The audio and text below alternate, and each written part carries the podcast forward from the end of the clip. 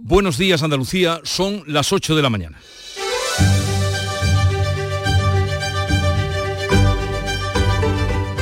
En Canal Sur Radio, La mañana de Andalucía con Jesús Vigorra.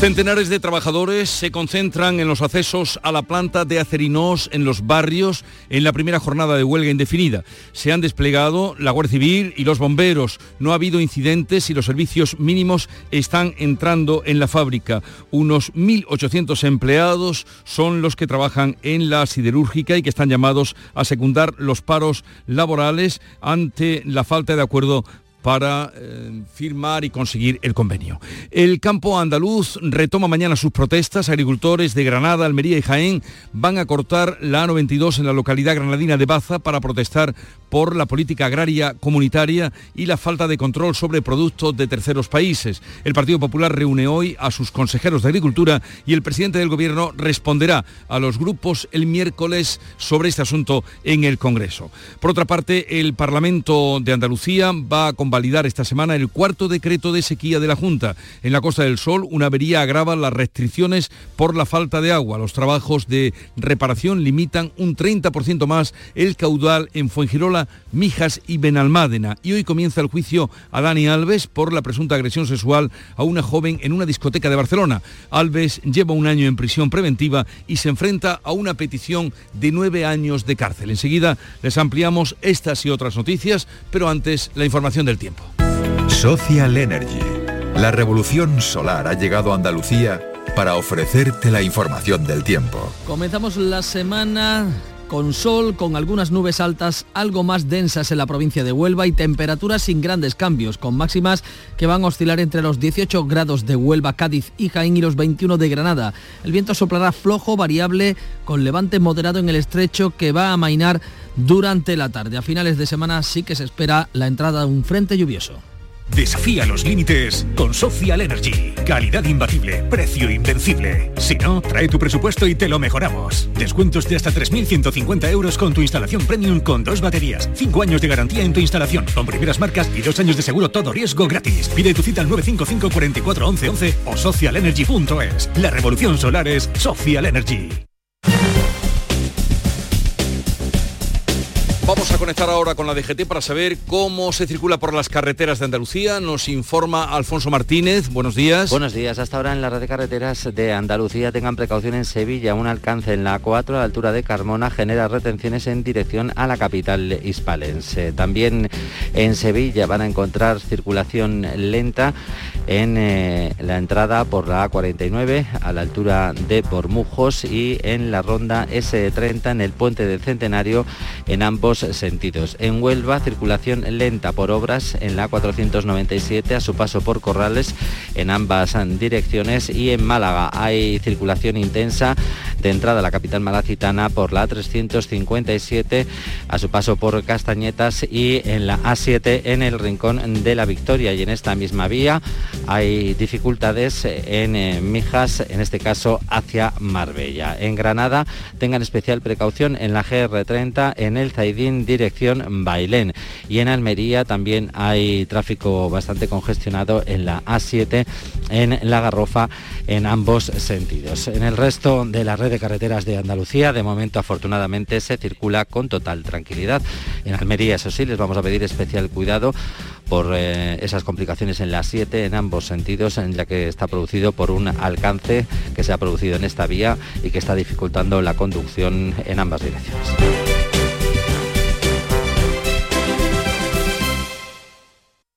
Mirad chicos, os presento. Este es mi tío Ángel. Bueno, su tío, su tío. Soy como su padre en realidad. No, tío, eres mi tío. Pero soy como tu padre. A ver, si te he querido como un padre. Soy más que tu tío. Soy como tu padre. Sí, sí, tu padre. Vamos, tu padre. Bueno, pues eres mi padre. Por 17 millones de euros uno se hace padre de quien sea. Ya está a la venta el cupón del Extra Día del Padre de la ONCE. El 19 de marzo, 17 millones de euros. Extra Día del Padre de la ONCE. Ahora cualquiera quiere ser padre. A todos los que jugáis a la ONCE, bien jugado. Juega responsablemente y solo si eres mayor de edad. En Canal Sur Radio, la mañana de Andalucía con Jesús Bigorra. Noticias. Como les venimos contando, huelga hoy en la factoría de Acerinos, donde a diario trabajan 1.800 trabajadores en la localidad gaditana de Los Barrios. Desde las 5 de la madrugada los piquetes bloquean los accesos a la fábrica, aunque están dejando entrar a los servicios mínimos. Desde Algeciras, Ana Torregrosa, cuéntanos. Pues efectivamente hay piquetes desde primeras horas a las puertas de, la acería que han realizado algunas fogatas, una huelga que fue votada por la gran parte de los 1.800 trabajadores de Acerinox en los barrios y que está teniendo un gran seguimiento en esta primera jornada, según nos acaba de contar el portavoz de la Asociación de Trabajadores del Acero, José Antonio Valencia trabajadores y trabajadoras están secundando la huelga un 100%. Lo único que hemos dejado de entrar a la fábrica, hemos respetado los servicios mínimos, como es normal, porque esta fábrica es muy compleja, tiene muchos productos y muchos temas de seguridad que son peligrosos. Necesita un par de días para que la fábrica se pare con toda seguridad, para que no ocurra nada y después pues debe de haber eh, personal también para la vigilancia de las instalaciones.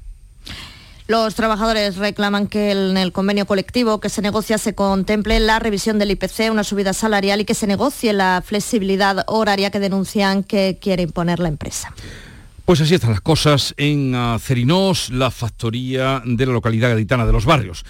Vamos ahora a fijarnos en el campo, de la industria del campo, porque eh, el mundo rural está soliviantado, vuelve a movilizarse esta semana contra la PAC y la competencia desleal de terceros países. Este martes tiene previsto cortar la A92 con sus tractores, informa Manuel Pérez Alcázar. Agricultores del norte de las provincias de Granada y Almería y del sureste de Jaén van a cortar la A92 en la localidad granadina de Baza. La sequía y las promesas incumplidas de obras hidráulicas, como hicieron ver la pasada semana los agricultores onubenses, se suman a las quejas compartidas con franceses, italianos o alemanes por la inacción, dicen de Bruselas, en la entrada de alimentos de fuera de la Unión Europea, como explica Roberto Moto, uno de los impulsores de la movilización de mañana en Granada. Están llegando a acuerdos con países terceros que pueden utilizar toda serie de productos fitosanitarios, etcétera, etcétera, que aquí no los prohíben. Las organizaciones agrarias preparan un amplio calendario de manifestaciones por todo el país tras la reunión sin acuerdo del viernes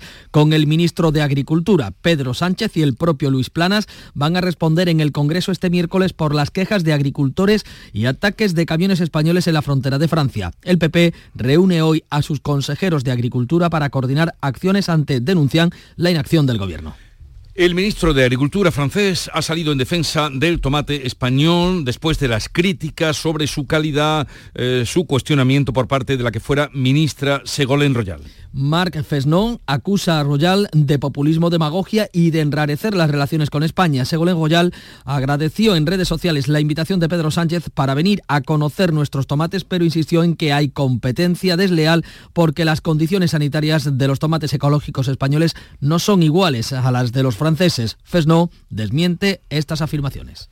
Euh, el reglamento sobre los productos bio es europeo y los tomates españoles respetan los mismos estándares que los franceses. El ministro ha dicho que atacar a nuestros amigos españoles con los que comerciamos y que nos ayudaron mucho en la enfermedad bovina es inconsciente. El Parlamento andaluz celebra esta semana su primer pleno del año que va a convalidar el cuarto decreto de la sequía.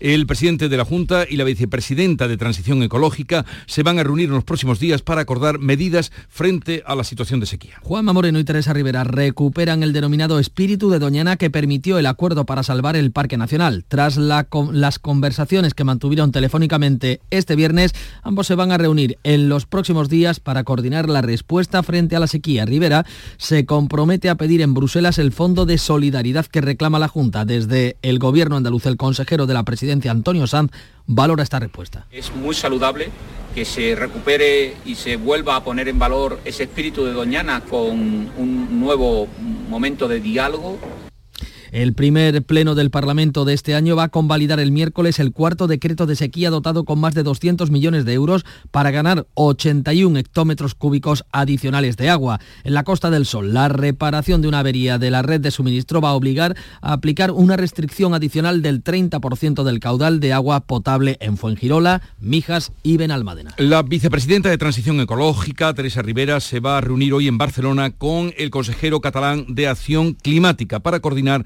la llegada de agua desalada desde la comunidad valenciana para hacer frente así a la sequía extrema que puede llegar a eh, su máximo este verano. Bea Rodríguez.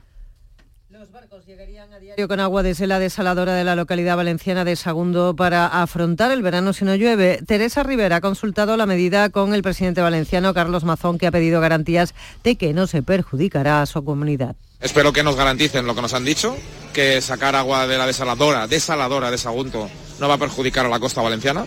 Pero Aragonés habla de coordinación y solidaridad entre administraciones, una posición bien distinta cuando habla de financiación, donde reclama la recaudación de todos los impuestos que se pagan en Cataluña. Voy a defender los intereses de Cataluña. Yo no soy nadie para sustituir a los presidentes de Andalucía o de Castilla-La Mancha o de Extremadura en la defensa de los intereses de sus ciudadanos. En Andalucía, el presidente de la Junta y la vicepresidenta de Transición Ecológica recuperan el espíritu de Doñana y se reunirán en los próximos días para dar una respuesta coordinada a la sequía. Tras la conversación entre ambos del viernes, Rivera se compromete a pedir a Bruselas el fondo de solidaridad que reclama la Junta. El Ministerio de Trabajo y Economía Social se van a reunir hoy con los agentes sociales para abordar la reforma del subsidio por desempleo después de que Podemos lo tumbara en el Congreso. El Ministerio busca el respaldo de sindicatos y empresarios a la reforma del subsidio por desempleo pese a que no ha contado con la patronal para la subida del salario mínimo. Precisamente mañana el Consejo de Ministros va a aprobar esa subida del 5% en el salario mínimo interprofesional para 2024, lo que va a elevar este indicador de los 1.080 a 1.134 euros, una subida que solo ha recibido el visto bueno de los sindicatos. El fiscal del Tribunal Supremo se opone a investigar por terrorismo a Puigdemont tras hablar con el fiscal general.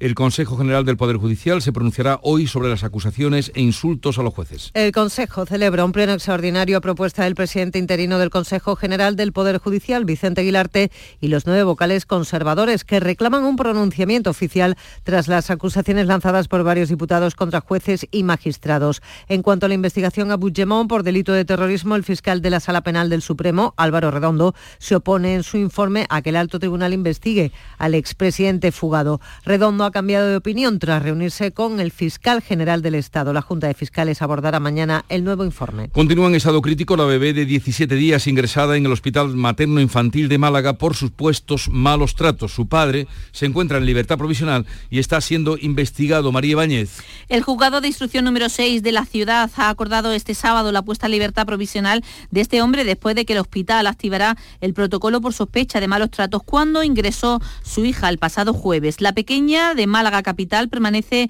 en la UCI de pediatría en situación bastante crítica. Sus graves lesiones no han sido especificadas. Este viernes la Fiscalía de Menores decretó el desamparo de la pequeña con tan solo dos semanas de vida. La investigación, mientras tanto, continúa abierta.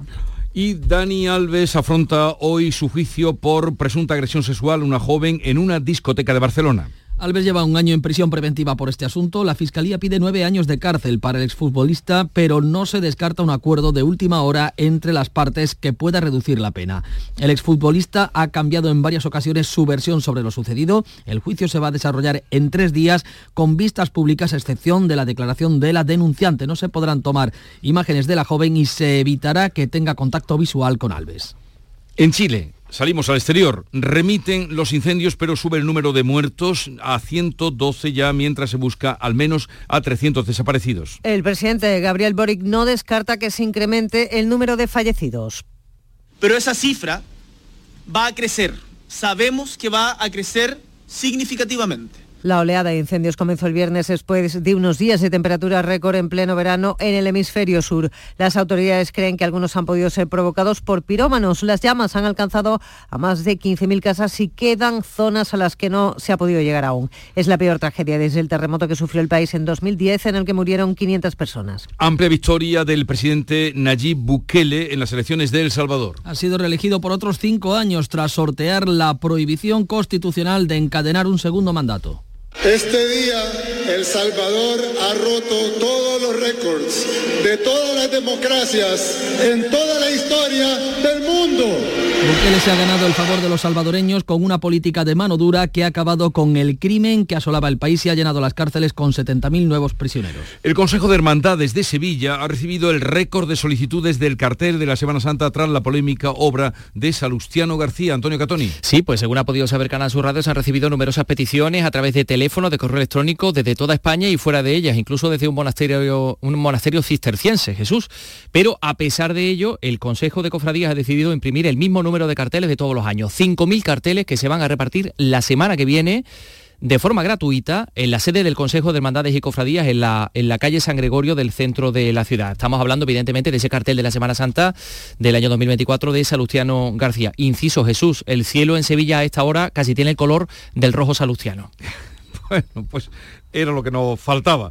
Eh, Pablo Alborán, el único español nominado este año a los Grammy, no ha conseguido finalmente el premio. El gramófono al mejor álbum latino ha sido para la artista guatemalteca Gaby Moreno. Y por otra parte, las cuatro sesiones de semifinales de Carnaval de Cádiz se retransmiten en directo desde ayer por Canal Sur Radio y Televisión y la plataforma bajo demanda Canal Sur Más vía web y app.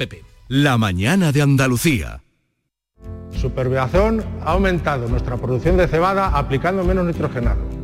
Superbiazón, el bioestimulante con fijación de nitrógeno que te ofrece la máxima rentabilidad de tu cereal. Fertinagro Biotech. Más información en supervia.es.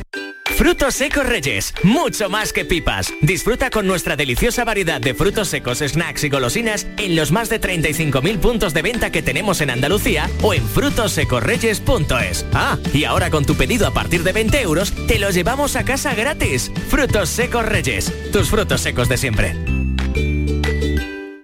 Nosotros aplicando Superbiazón hemos conseguido más cosecha gastando menos urea. Superbiazón, el bioestimulante con fijación de nitrógeno que te ofrece la máxima rentabilidad de tu cereal. Fertinagro Biotech. Más información en supervia.es.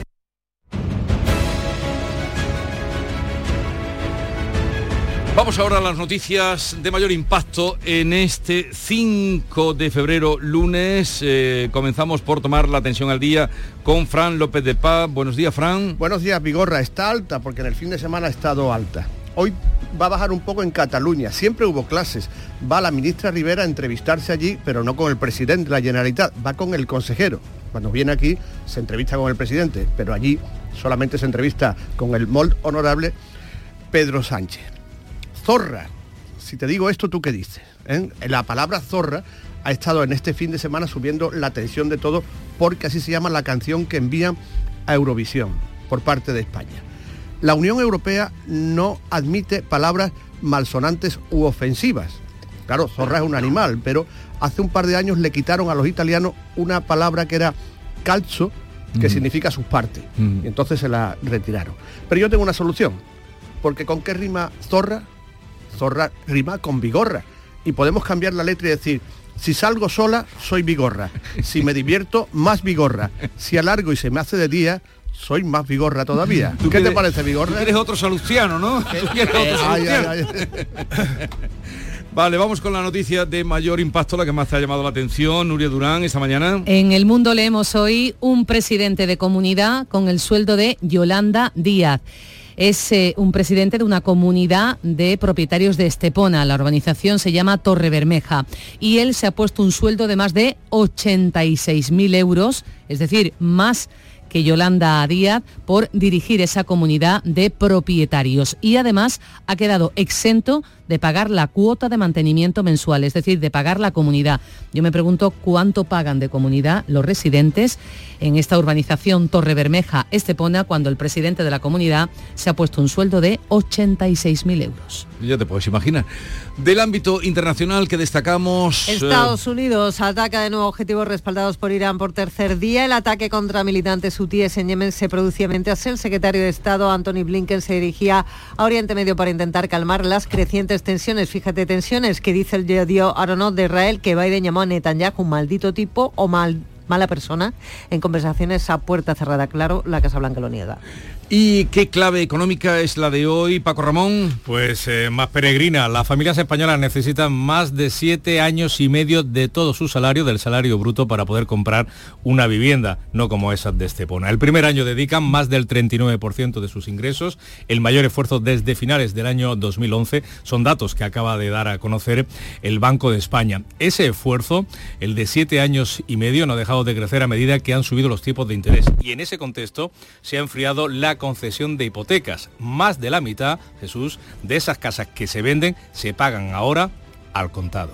Y la noticia deportiva del día, Nuria Gaciño. El Sevilla cierra esta noche la vigésimo tercera jornada en Primera División con la urgencia de ganar para alejarse de los puestos de descenso. La principal novedad en la convocatoria es la vuelta de Nesiri tras su participación en la Copa de África y se estrena Muzambo. Se caen de la lista los sancionados Sergio Ramos y Suso. El partido a las 9. Llegamos así a las 8, 20 minutos de la mañana. Es el tiempo para la información local. Atentos. En la mañana de Andalucía de Canal Sur Radio, las noticias de Sevilla con Antonio Catoni. Buenos días, Espartina. Se estrena hoy el deseado enlace directo de la localidad con la autovía de Huelva. Una reivindicación histórica de los vecinos que sufren a diario atascos para llegar a Sevilla a través de la travesía de Gines o para salir hacia Huelva por un brete. Los vecinos hablan de un antes y un después para su vida diaria. Otra localidad sevillana, el Castillo de las Guardas, ha sido escenario de un suceso, el desplome del balcón de una casa rural en el que hasta seis personas han resultado heridas de diversa consideración. Iniciamos por otra parte una semana en la que el Ayuntamiento de Sevilla va a presentar las medidas para limitar los apartamentos turísticos y se presentará en París la Bienal de Flamenco. La semana que viene se repartirán en el Consejo de Cofradías los carteles de Salustiano. Según ha podido saber Canal Sur Radio, ha habido récord de peticiones desde toda España y fuera de ella, pero solo se repartirán gratuitamente 5.000 carteles. A esta hora vamos a conocer cómo se circula por las carreteras de Sevilla y provincia. El tráfico, Isabel Campos, buenos días. Buenos días, con dos kilómetros de retenciones en la entrada por la 49, un kilómetro en su prolongación por el puente del patrocinio, en la autovía de Mairena y Coria, un kilómetro de entrada también por la Dutreda. En la C30, dos kilómetros en el nudo de la gota de leche, sentido Ronda Urbana Norte, tres kilómetros en el puente del Centenario, sentido Cádiz 1, en el acceso por la avenida de la Palmera, sentido Huelva y un kilómetro también de entrada a la ciudad por el puente del Alamillo. En el interior, circulación densa esta hora en la avenida de Andalucía y Juan Pablo II de entrada y en la ronda norte hacia la Glorieta Olímpica. El tiempo, luminoso amanecer a esta hora, con algunas nubes, llegarán más desde el oeste, las temperaturas sin cambio, salvo en las sierras donde ascenderán las mínimas. La máxima se va a registrar en Écija, 21 grados, 19 grados vamos a alcanzar en Morón, Lebrija y Sevilla Capital, donde ahora tenemos 8. Enseguida desarrollamos estos y otros asuntos, realiza Juanjo González. Sol Renovables les ofrece el tiempo. Expertos en instalaciones solares y energías renovables para su vivienda o negocio. Enchúfate al sol. www.solrenovables.com El ministro de Transportes y Movilidad, Óscar Puente, inaugura a las 4 de esta tarde la carretera que enlaza Espartinas con la A49, con la autovía de Huelva, a través de la finca El Escribano. Pilar González, buenos días. Buenos días. Se hace realidad una reivindicación histórica del municipio cuyos vecinos sufren a diario largos atascos. Se trata de un viario de poco más de 300 metros que se ha construido tras años de litigio y que va a permitir también el acceso a la S40 hacia Almense. Ya la alcaldesa Cristina Los Arcos prevé que haya un antes y un después para la vida de los vecinos y también para el desarrollo económico del pueblo. Poner un, cambio total primero en la vida de los ciudadanos, porque eh, piensen ustedes que todos los días cada, cada vecino tiene que soportar atascos de, de más de media hora para salir de Espartina, otra media hora para volver a entrar en el municipio.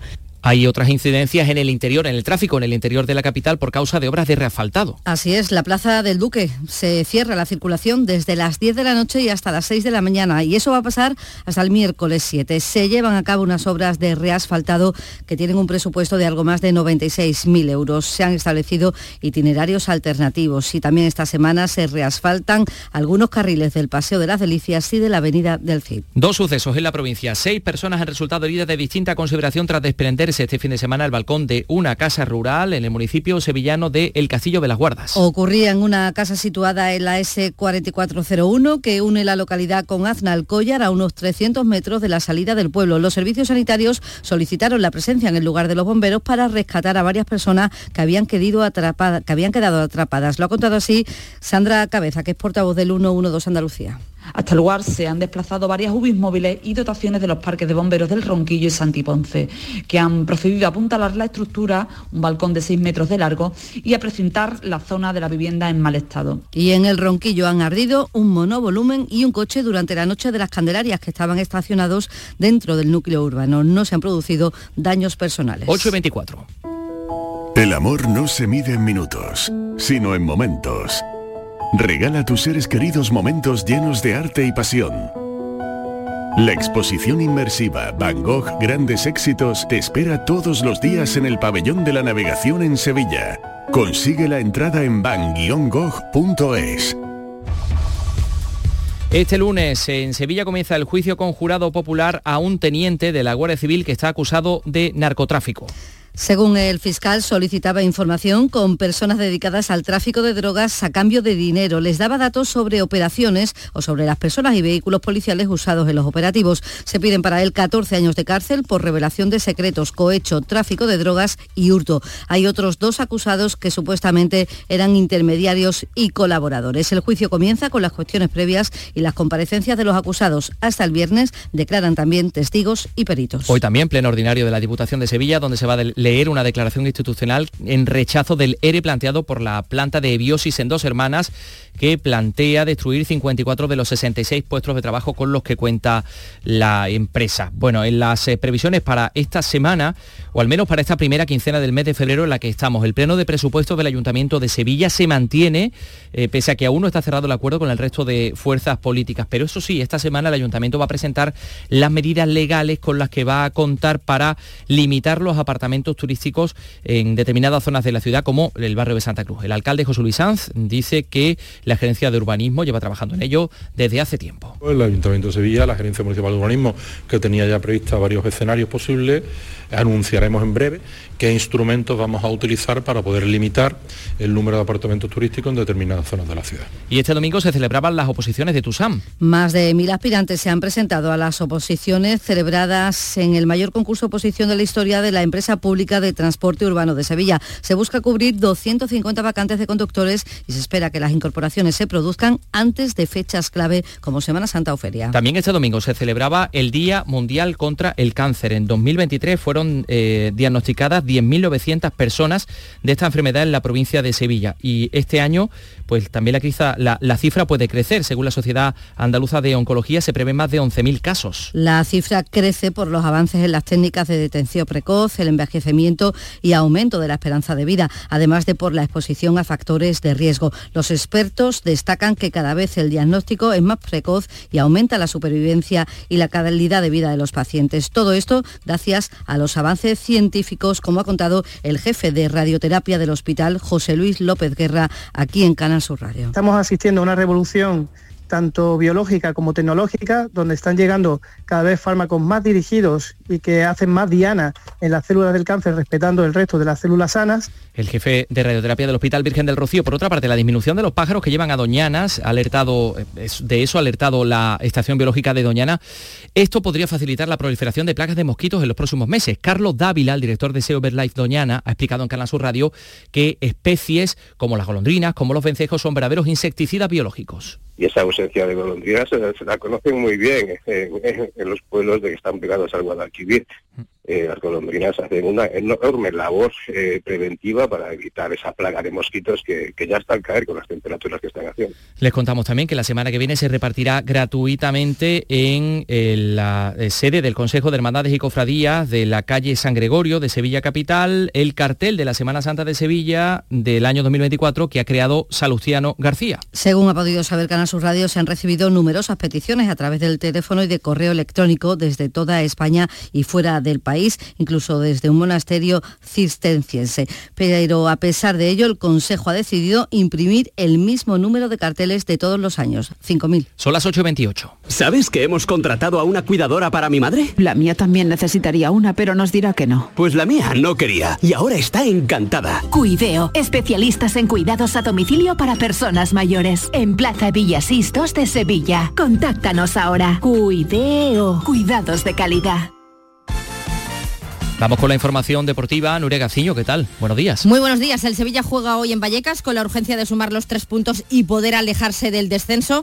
La principal novedad en la convocatoria es la vuelta de Nesiri tras su participación con Marruecos en la Copa de África y se estrena Musambo. También vemos a Rafa Mir y a Neansú, a pesar de que Quique Sánchez Flores ha reconocido que no tienen el nivel que se les exige. Se caen de la lista los sancionados Sergio Ramos y Suso. Y hoy en el Betis van a estar pendientes de las pruebas que le van a hacer a Isco y poder de ese modo conocer el alcance de su lesión. El malagueño tuvo que retirarse antes de tiempo en el partido que el Betis empataba ayer con el Getafe. Empataba uno. las cosas que yo? Yo solo quiero amar, de Rigoberta Bandini, la banda sonora de Te estoy llamando locamente, la película que narra los inicios del movimiento LGTBI en Sevilla, que ha sido la gran triunfadora de los premios Carmen del cine andaluz. Se ha llevado cinco estatuillas en la gala que se celebraba este fin de semana en Huelva. Entre otras, la cinta se ha llevado el premio a la mejor interpretación masculina de reparto. Para Jesús Carroza, tenemos 8 grados en Sevilla capital.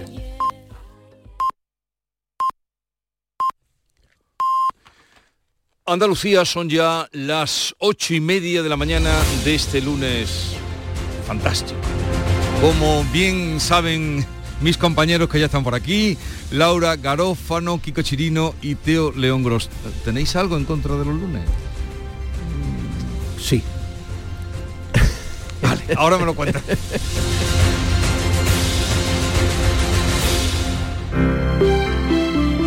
Buenos días. En el sorteo del sueldazo del fin de semana celebrado ayer, el número premiado con 5.000 euros al mes durante 20 años y 300.000 euros al contado ha sido 97.614 97614 Serie 4. Asimismo, otros cuatro números y series han obtenido cada uno de ellos un sueldazo de 2.000 euros al mes durante 10 años. Puedes consultarlos en juegos11.es. Hoy, como cada día, hay un vendedor muy cerca de ti repartiendo ilusión. Disfruta del día. Y ya sabes, a todos los que jugáis a la 11, bien jugado. Desengrasante Mano de Santo. El desengrasante todo en uno que limpia como ninguno les ofrece la información del tiempo. Buenos días, hoy en la comunidad de Andalucía comenzamos la jornada y la semana con intervalos de nubes bajas matinales en el área del estrecho que tenderán a irse disipando y en general tendremos cielos poco nubosos durante la primera mitad del día y ya por la tarde eh, se nublaría más por el oeste de la comunidad pero sin esperar precipitaciones. Es una información de la Agencia Estatal de Meteorología. Mano de santo limpiar la ropa, mano de santo salón, mano de santo y en la cocina, en el coche, en el mano de santo para el hotel, mano de santo para el taller, mano de santo te cuida, mano de santo te alegra la vida, mano de santo, mano de santo, ponte a bailar y no limpies tanto, mano de santo, mano de santo, ponte a bailar y no limpies tanto. Seguramente el mejor desengrasante del mundo. Pruébalo. Hay gente para todo y el programa del Yuyu es de buena gente, divertida y alegre, que le pone humor al día a día. Sí, porque nos gusta mirar el lado bueno de la vida, por muy surrealista que pueda ser, y dibujarte una sonrisa. No es fácil, créeme, pero no tiene precio. El programa del Yuyu, gente genuinamente original. De lunes a viernes a las 3 de la tarde. Contigo somos más Canal Sur Radio. Contigo somos más Andalucía. Si te gustan las pipas, no te puedes olvidar de las pipas reyes por su alta calidad y con sus sabores lo vas a flipar por su amplia y diversa variedad. Pipas reyes,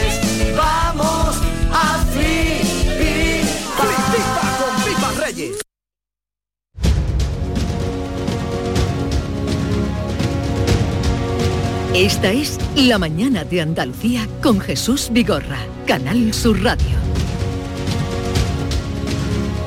Y vamos ya a la tertulia para comentar los temas de actualidad de hoy con Laura Garófano. Laura, buenos días. Hola Laura, sé que está, sé que está pendiente y dispuesta, ahora hablaremos con ella. Eh, Kiko Chirino, su director de Ideal Granada, buenos días. ¿Qué tal? Buenos días. ¿Cómo va por Granada? En fin, el ambiente, la nieve. ¿Qué me cuentas desde Granada? No, nieve, nieve, nieve hay poca. y- y- pero aquí nos salvamos. ¿eh? Mm, Todavía hay una estación que está operativa y con gran afluencia, pero eh, hay estaciones dentro de la propia península que han tenido que Ya. cerrar, que han tenido que cerrar por falta de nieve en enero. Eh, todos son indicativos de algo. Eh, ¿A ti te gustan los lunes, eh, Kiko? Los lunes, los lunes. Bueno, yo- yo- yo- los lunes creo que era Gloria Fuerte la que decía que los cipreses no son tristes, pero los plantan en unos sitios que son muy malajes, ¿no? Pues los lunes en, en sí mismo no es un mal día, pero los ponen al principio de la semana y claro, se ven cuesta arriba, ¿no? Eh, es que a Teo, que no le gustan Teo, a Teo. Teo, ¿no? que eh, Teo, León Gros, buenos días. ¿Qué tal? Buenos días. Que es que no quería meterlos a todos, a lo mejor le gustan los lunes y Teo, tú decías que no te gustan los lunes. No, sé hombre, qué tienes lo- en contra de los lunes. No, hombre, es eh, mi día favorito. Para mí sí. Concretamente mi séptimo día favorito. Como decía aquel, lunes. La mayor historia de terror jamás contada. en fin, sí, Por sí. algún lado hay que empezar. Sí, sí, incluso las mejores semanas empiezan el lunes, sí, no las peores. Ah, ahora, eh, eh, Laura, buenos días. Muy buenos días. ¿qué Yo sé, ¿Cómo yo sé que estás ahí porque estás desde muy temprana hora, eh, Sí, sí, dispuesta y atenta. Mm, oye, los lunes a ti, ¿qué tal te sientan? Bueno, pues me sientan con... Los, los cojo con estoicismo, ¿no? no nos queda otro remedio, ¿no? Hay que pasar el lunes, que eh, obviamente es el peor día de la semana después de dos días de descanso. Pero O sea, no los llevo mal tampoco. No gustan a nadie, es increíble. A un día tan A ti sí. ¿no? A ti sí, a ti Por supuesto, encanta. vamos. No, no, yo le veo cosas estupendas los lunes. Vete a mí, vamos. Oye, Laura, que, no sé si tiene alguna última información de lo que está pasando en los barrios, eh, esta mm, huelga indefinida que ha comenzado hoy a Cerinos y que, bueno, es- debe ser de la mayor factoría que hay en Andalucía, ¿no? Son 1.800 trabajadores, han dejado pasar a los servicios mínimos. No sé si tienes algún, alguna información más. Bueno, eh, están ahí con la negociación de su convenio colectivo y, y es cierto que es una de las empresas más fuertes del campo de Gibraltar. Acerino, eh, está también, eh, bueno, pues todo lo que las refinerías CESA y demás. Y bueno, mm, eh, es como cuando o sea, se utiliza la, bueno, pues la fuerza que tienen 1.800 trabajadores, bueno, pues para forzar a la empresa a que acepte eh, determinados parámetros en una negociación, ¿no? La, la- cosa es que, bueno, que al final, al final afecta a muchísima población porque en el campo de Gibraltar hay muchísima movilidad, o sea, hay gente que vive en la línea y trabaja en Algeciras, gente de Algeciras que trabaja en los barrios, entonces es un, es un lugar en, lo que, en el que a determinadas horas, 8 de la mañana, entre Sí. los colegios y la gente que se desplaza a trabajar, pues hay muchísimo tránsito de tráfico. Entonces, claro, esto que te que hagan eso, aunque dejen pasar los servicios mínimos, bueno, pues pro- produce un súper trastorno, ¿no? Que afecta a toda la comarca. Bueno, Esperemos que eh, tiene que ser solvente pronto. A ver, eh, mm, si siguiendo la tradición en Cádiz eh, hay disturbios, si hay una actitud agresiva, ahora al menos los trabajadores pueden estar tranquilos. Porque esos delitos ya apenas se quedan en desórdenes y pequeñas desobediencias. Quiero decir, que quemen, que quemen lo que quieran, que, que, que- que boicoteen carreteras, puerto, el puerto de Algeciras eh, directamente, aunque sea una infraestructura estratégica del Estado. Eh, ahora ya sabemos. No le des hacer- idea, Ahora ya sabemos que hacer todo eso, que- hacer todo eso, lo que merece es diálogo, convivencia y amnistía. No, no sé si, si se aplicará en toda España, porque estás hablando de, eh, lógicamente, de lo que pasó en todo movimiento pero fíjate- tsunami democrático, interesante este fiscal. quema de todo. Este fiscal que el 26 de enero elabora un informe exhaustivísimo de 63 páginas, un informe explicando que lo que hicieron los CDRs y que eso afecta a la cúpula política de la Generalitat era terrorismo. 26 de enero, terrorismo. 30 de enero, un informe no de 63, sino de 68 páginas explicando que no es terrorismo, el mismo fiscal. ¿Qué había pasado entre el 26 y el 30? Pues que el fiscal general había llamado a ese señor y le había dicho unas cosillas. ¿De quién depende la fiscalía, Jesús? ¿Y tú me lo preguntas? Pero era- eran la- las cinco, ¿no? Las, las cinco páginas de más seguramente serían las del fiscal general, las que añadió, las que añadió él, ¿no? Pasa que, que tenemos, tenemos una, un pulso fiscalía juez que gustar no puede gustar tampoco que estemos en, esta, en estas condiciones. Es el reflejo de una política singular y excepcional que se ha tramitado de urgencia en un mes eh, tradicionalmente inhábil como es enero y no sabemos si es acción o reacción, pero que se está viviendo algo singular en la justicia es porque se está viviendo también algo singular en la forma de legislar. Eh, a mí este pulso del fiscal y del juez mm, no me, no me preocupa, creo que está en el foro donde tiene que estar, siempre que se mantenga esa independencia y que se aclaren esa sospecha, como apuntaba Teo, que podemos que podemos hoy tener cuando leemos la cronología de los hechos, cuando se redacta un primer informe, cuando el borrador, cuando se presenta ese informe y dentro de horas, cuando la Junta de Fiscales de lo Penal tenga que decidir eh, en qué sentido se pronuncia. Una junta de fiscales donde hay fiscales que ya en otros acontecimientos anteriores sobre el independentismo radical se han pronunciado de una manera, de una manera contundente. ¿no? Este descrédito de la, de la justicia, en todo caso, yo sí creo que es una, una consecuencia de una manera de legislar y de hacer política excepcional. Sí, porque además hay que, hay que recordar que los dictámenes, este dictamen, este cambio de criterio eh, fiscal, del fiscal de, eh, que ha cambiado de opinión en, menos de un mes, en unos días, bueno, pues al final no son vinculantes, ¿no? Pero sí es verdad que, que apuntala la tesis del gobierno. No olvidemos que Pedro Sánchez ya dijo hace unos días que todos los independentistas catalanes van a ser anistiados porque todos tenemos claros que no son, que no son terroristas, ¿no? Entonces, bueno, pues no son vinculantes, pero sí es una, sí es una muesca más, yo creo, para, para bueno, pues para apuntalar ese discurso, ¿no? Y que cale, obviamente. Y luego el Tribunal Supremo tendrá que decidir si imputa o no a Puigdemont. Sí, bueno, de momento, a ver, efectivamente no es vinculante. Eh, y, y, todavía además tiene que pasar este informe por una reunión que va a ser interesante, que es la Junta de Fiscales. Eh, a ver, eh, el fiscal general normalmente estas cosas las suele, si, llega hasta ese punto, pues eh, probablemente eh, no va a permitir que, se le vaya de las manos. Pero bueno, ahí están los tres fiscales del juicio del proceso. Está Consuelo Madrigal, Zaragoza, y, y bueno, veremos si desde su autoridad plantan cara o no, porque da la impresión efectivamente de que esto es, verdad que, la, que el Ministerio Fiscal es jerárquico y es verdad que, el fiscal general eh, tiene una potestad de dar instrucciones y es verdad que el fiscal general pues eh, envía con hilo directo a, a, Félix Bolaños, al Ministerio de Justicia, le hemos visto tomar decisiones muy arbitrarias y de hecho le han tumbado dos el Tribunal Supremo, en particular el nombramiento de de Dolores, Delgado, de su predecesora, ex jefa, y quien lo puso ahí.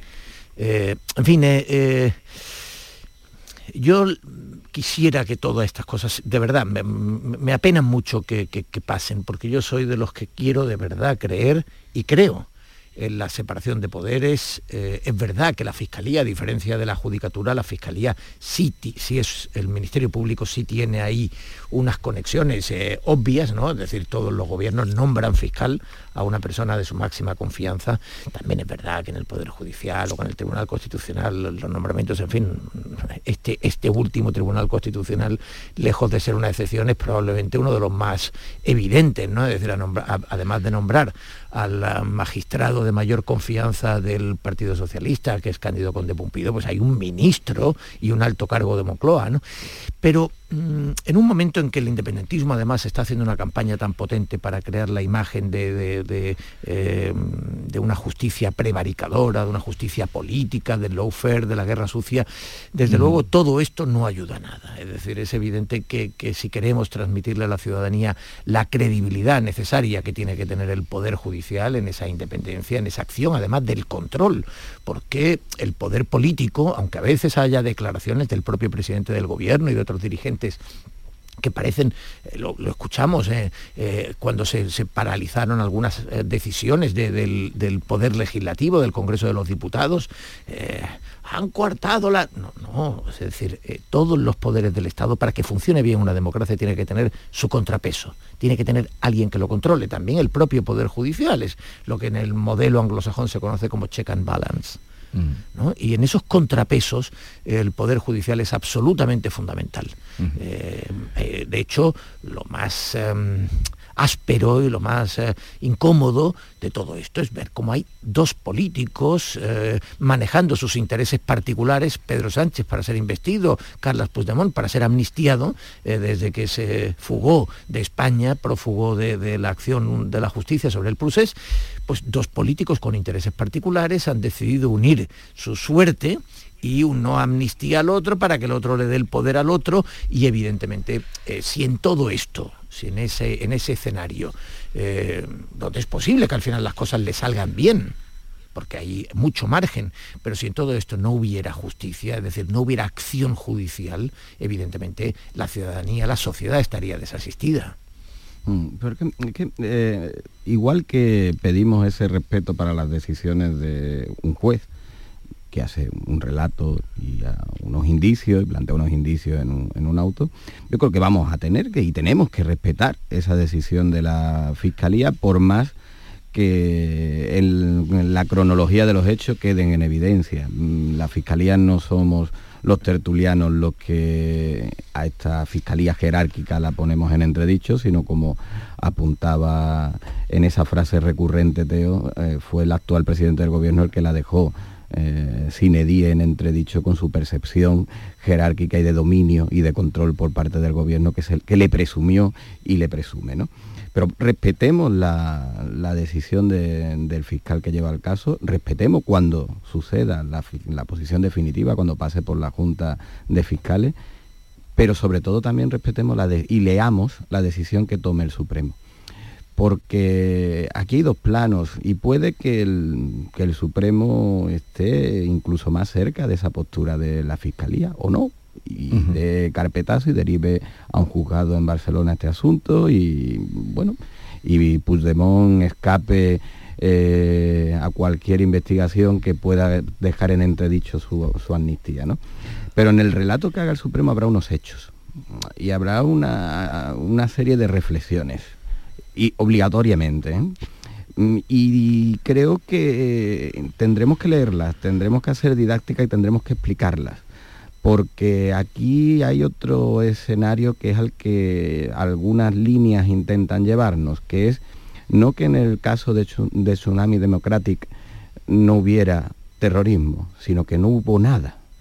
Es como obviar los hechos y los acontecimientos que sucedieron aquellos días eh, con su violencia, sea terrorismo no, con su violencia, con su violencia, con la afección a una infraestructura básica como es un aeropuerto y con la conexión, la organización y la vinculación con Puigdemont. Porque podrá ser terrorismo o no terrorismo, pero que Puigdemont estaba al tanto, conectado con esa organización y era, si no partícipe e instigador, era cómplice y conocedor de lo que allí sucedía, es algo que ya eh, no podemos decir un relato de hechos probado porque no existe la sentencia, pero todos los indicios, los relatos y lo que se ha asumido durante la instrucción pues sostiene que eso fue así.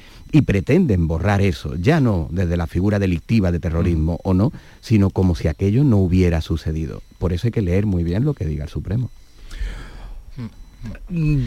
No, sí, además, mm, este, este fin de semana eh, diversos periódicos han, se han hecho eco de informes de la Guardia Civil sobre la investigación a, este diputado, este diputado de Esquerra, Rubén Bassenberg, eh, que ha huido, a, a, Suiza, mm, supuestamente para defenderse. Lo que esto ya hace por detrás es que se va a. Suiza para no poder ser detenido, em, y te detalla cómo fue la, acción que tuvo mayor envergadura y qué es lo que sustentaría en principio, bueno, pues los indicios de que eh, pudiera haber habido terrorismo, que es la toma del aeropuerto del Prat y el corte de la autopista AP7. ¿no?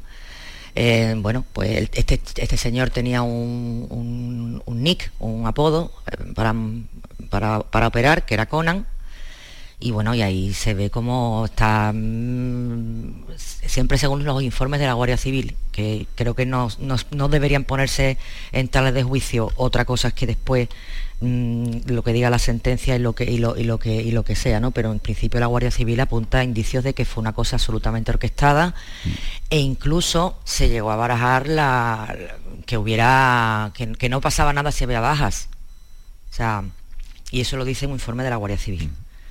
Entonces, bueno, pues que si es que al final de aquí el trasfondo es judicial, por supuesto, pero todo lo que estamos hablando es, un manoseo político de, unos hechos que ahora mismo pues pretenden obviarse porque hacen falta siete votos o 14. Veremos el informe de la Fiscalía mm, del Supremo, que esa es eh, mm, a favor de que no se considere terrorismo lo que pasó. La Fiscalía del Supremo es- va por ahí. Sí, bueno, veremos. Ya, ya Veremos que ver, y es ya evidente- el Tribunal Supremo- Es evidente que la Mm, instrucción del fiscal general, o la, mm, digamos, la posición del fiscal general es la que es, que está intentando Mm. que sea la posición eh, eh, De todos. De, de la fiscalía. Mañana la Junta de Fiscales demostrará el nivel de unidad o de consenso o de coincidencia que hay realmente. Y luego, pues eh, lo que veremos es la acción de los jueces. Y con ese informe pues, veremos qué dice el Supremo. Eh, el campo sigue revuelto. Eh, mañana se avecina por, es- por tu zona, además, especialmente, Kiko, se anuncia cortar la ah, A92 a la altura de Baza. Sí, por el altiplano, sí. Lo que pasa ahora dentro de un después de las 9 voy a hablar con la representante portavoz de SOS Rural, que es quien convoca eh, ese, eh, pero no sé muy bien, no sé si sabéis vosotros quién está de- detrás de SOS Rural. Mm, eh, eh, ya no, eh, no es la primera vez que aquella zona hace concentraciones y manifestaciones del mundo de- del campo al margen de, digamos, los sindicatos, las plataformas. Digo, las- grandes asociaciones, ¿no? Asaja, COA, UPA. De hecho, aquí sigue, no, han, no van a respaldar y apoyar esa protesta de mañana y están emplazados sobre todo al 14 de febrero. Eh, son otras tendencias y también otro tipo de agricultura, una zona muy peculiar, allí pues, eh, el tema de la rotación de cultivos, secano, el cereal, tiene mayor afección. Bueno, eh, yo creo que lo de mañana, tradicionalmente no han llegado a tener esas manifestaciones un impacto extensivo a toda la provincia, se queda en un punto muy, muy concreto. Yo creo que, la- que hasta el 14 de febrero no viviremos esas grandes concentraciones que sí van a ser, eh, tal y como están planteadas y con los precedentes de movilización que hay en esta zona, la del 14 de febrero sí la presumo eh, de bastante impacto. Bueno, eh, no sé qué, qué intereses puede haber detrás, pero bueno, digamos que eso rural lo que se constituye es como una asociación alternativa a las grandes eh, asociaciones. Mm, al menos presume de, de no tener una política, digamos, antimedioambientalista, eh, que es uno de los puntos evidentemente de fricción y bueno, pues eh, defender los intereses de los ganaderos, es decir, anteponer siempre el, el precio justo para agricultores y ganaderos, que evidentemente son la parte más débil de- del sistema, ¿no? Mm, Yo creo que, a ver, eh, el campo empezó a protestar antes de la pandemia y, y la pandemia fue muy dura, eh, fueron fundamentales eh, y, y eso interrumpió de alguna manera un movimiento que está resurgiendo y que está resurgiendo en toda Europa. Hay en Europa hay una política que yo creo que es eh, decente y que es necesaria, que es una política medioambientalista. La Agenda 2030, las políticas de sostenibilidad, etc. Pero yo creo que hay, y lo diré en términos eh, rurales, yo creo que hay mucho pijo de ciudad que cree que le puede ir a vender las virtudes de la naturaleza a quienes se dejan la vida día tras día cultivando el campo o sacando el ganado. Es verdad que eh, la dirección, ah, las administraciones tienen que poner criterios y que desde el campo, por supuesto, ahí eh, puede haber y hay agresiones que pueden eh, perjudicar, digamos, esa sostenibilidad y que hay que regular y que hay que... Pero cuidado, ¿eh? Cuidado, que lo primero que hay que hacer es comer. y, y que eh, estamos viendo eh, decisiones políticas que parecen que pretenden que el campo se mm, gestione como el huertecito de una terraza en el barrio más pijo de las ciudades. Y no, el campo no es así. Y cuando hablas, cuando entrevistas a, gente del entorno rural, eh, te dicen que, bueno, que han llegado demasiado lejos. ¿no? Es decir, que, que, eh, esto empieza en Alemania. Y los alemanes cargan mucho sobre toda la enorme burocracia y todo ese entramado de normas que, va- que ha ido fijando Europa, ¿no? Es decir, quieren que los agricultores, que ya tenían una posición muy difícil, además actúen con una Mm. mano atada a la espalda. Y eh, yo creo que lo- los problemas históricos, los problemas estructurales, eh, problemas más o menos coyunturales y la sequía hacen todo junto una, mm, en fin, una situación verdaderamente explosiva. Pero ahora eh, ha estallado. Claro, Eh, ahora. pero esto lleva, esto lleva, esto lleva, el campo andaluz, mm, andaluz y español, ¿eh? lleva mm, protestando contra, no contra la PAC, porque la PAC actual es- es- está en vigor desde el 1 de enero de 2023. Pero antes de esa, nueva política agraria común, eh, todos los países europeos han tenido un tiempo de transición en la cual la Unión Europea ha dado libertad a la hora de ir adaptándose a los parámetros que marcaba la PAC que ahora mismo está en vigor. Y ya el campo venía alertando de que, bueno, pues de que se estaba legislando a espaldas efectivamente de la realidad de los agricultores, ¿no? Uno de los parámetros que, que introduce es que eh, debe estar todo digitalizado, o sea, antes un, un agricultor o un ganadero, pues lo apuntaba todo en un cuaderno y cuando tenía tiempo, siempre dentro de un plazo, presentaba esos papeles, ¿no? Ahora no, ahora es todo digital. ¿Qué ocurre? Que es que no se tiene en cuenta que en determinadas explotaciones no hay ni banda ancha, ni mucho menos, mm, ni mucho menos conexión a internet, hay, zona- hay muchísimas zonas sin cobertura. Eso es, un, eso es un, pe- un pequeño detalle, un pequeño detalle de lo que se están enfrentando los agricultores y ganaderos desde el 1 de enero de 2023, que ya es obligatorio. Eh, después, bueno, pues se le limita el uso de plaguicidas a la mitad, los fertilizantes tienen que estar limitados a un 20%, el 25% de la superficie cultivable debe ser obligatoriamente ecológica eh, y se le reduce un 50% el uso de antimicrobianos para los animales. Eh, todo eso unido a que todo debe ser digitalizado, unido a la sequía, el encarecimiento de la energía y eh, el, el encarecimiento de las semillas y los piensos por la guerra de Ucrania. Una guerra de Ucrania que además produce que, por su situación especial eh, bélica, la Unión Europea flexibiliza el, que, Ucrania importe eh, sus cereales a, la Unión Europea sin aranceles. ¿Qué ha ocurrido? Em- Se desploma el precio del cereal en los países eh, europeos. Eso unido a bueno, pues otras extensiones arancelarias como Marruecos, Egipto y la India, pues hacen, por ejemplo, que el tomate de Almería no pueda competir con el de Marruecos, porque Marruecos introduce el tomate un 20% más barato en la Unión Europea que el tomate español, cuando el tomate español está regido por no hablo del ecológico, que esa es otra esa es otra otra guerra. Pongo el tomate como puedo poner la lechuga o el calabacín cualquier producto eh, producido en la Unión Europea está sujeto a unos estrictos controles que otros países terceros no tienen. Entonces, todo este avispero, desde el 1 de enero de 2023, esa asfixia que se ha hecho ya patente en el campo es lo que ha echado a, a todos los agricultores a la calle, no solo los alemanes, los franceses.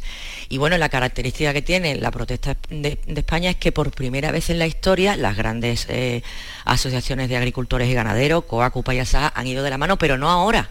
Ahora están yendo de la mano, por supuesto, pero es que llevan ya dos o tres años haciendo un frente común denunciando que efectivamente se legisla desde los despachos. Yo, yo- yo creo que aquí eh, la PAC eh, es de los años 60. Mm, Si hacemos memoria, cuando un marco de la PAC no ha generado controversia, dudas, debates, fricciones, protestas. Eh, ¿Qué quiero decir con esto? Pues que mm, la inversión en la PAC, muy necesaria durante más de medio siglo, que ha afianzado población en el entorno rural, que ha hecho que la agricultura, que es una actividad que, no tiene unos beneficios garantizados y que está muy expuesto a otras circunstancias externas, la PAC ha hecho que la agricultura siga siendo un modelo, sobre todo en el entorno rural, y que evite la despoblación en muchos sitios y sea una forma de subsistencia y además necesaria, imprescindible para todos.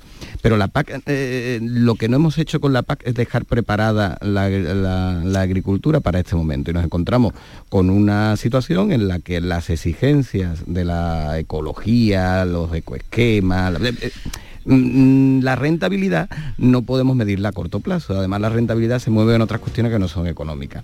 Ahí el gobierno español se ha encontrado con esta crisis, que en un principio quiso enmarcarla en una crisis institucional con Francia, o casi que diplomática. Sin embargo, esa crisis apagada cuando se retiraron y dejaron pasar a los camiones, pues ahora la tenemos en España. Pues- y esa crisis en España va a ser muy complicada. Pues desde luego, si en Europa pensaban que podían decir, mi pack os dejo, mi pack os doy, no miren nuestros pecados, sino la fe de tu. Podéis ir en pack.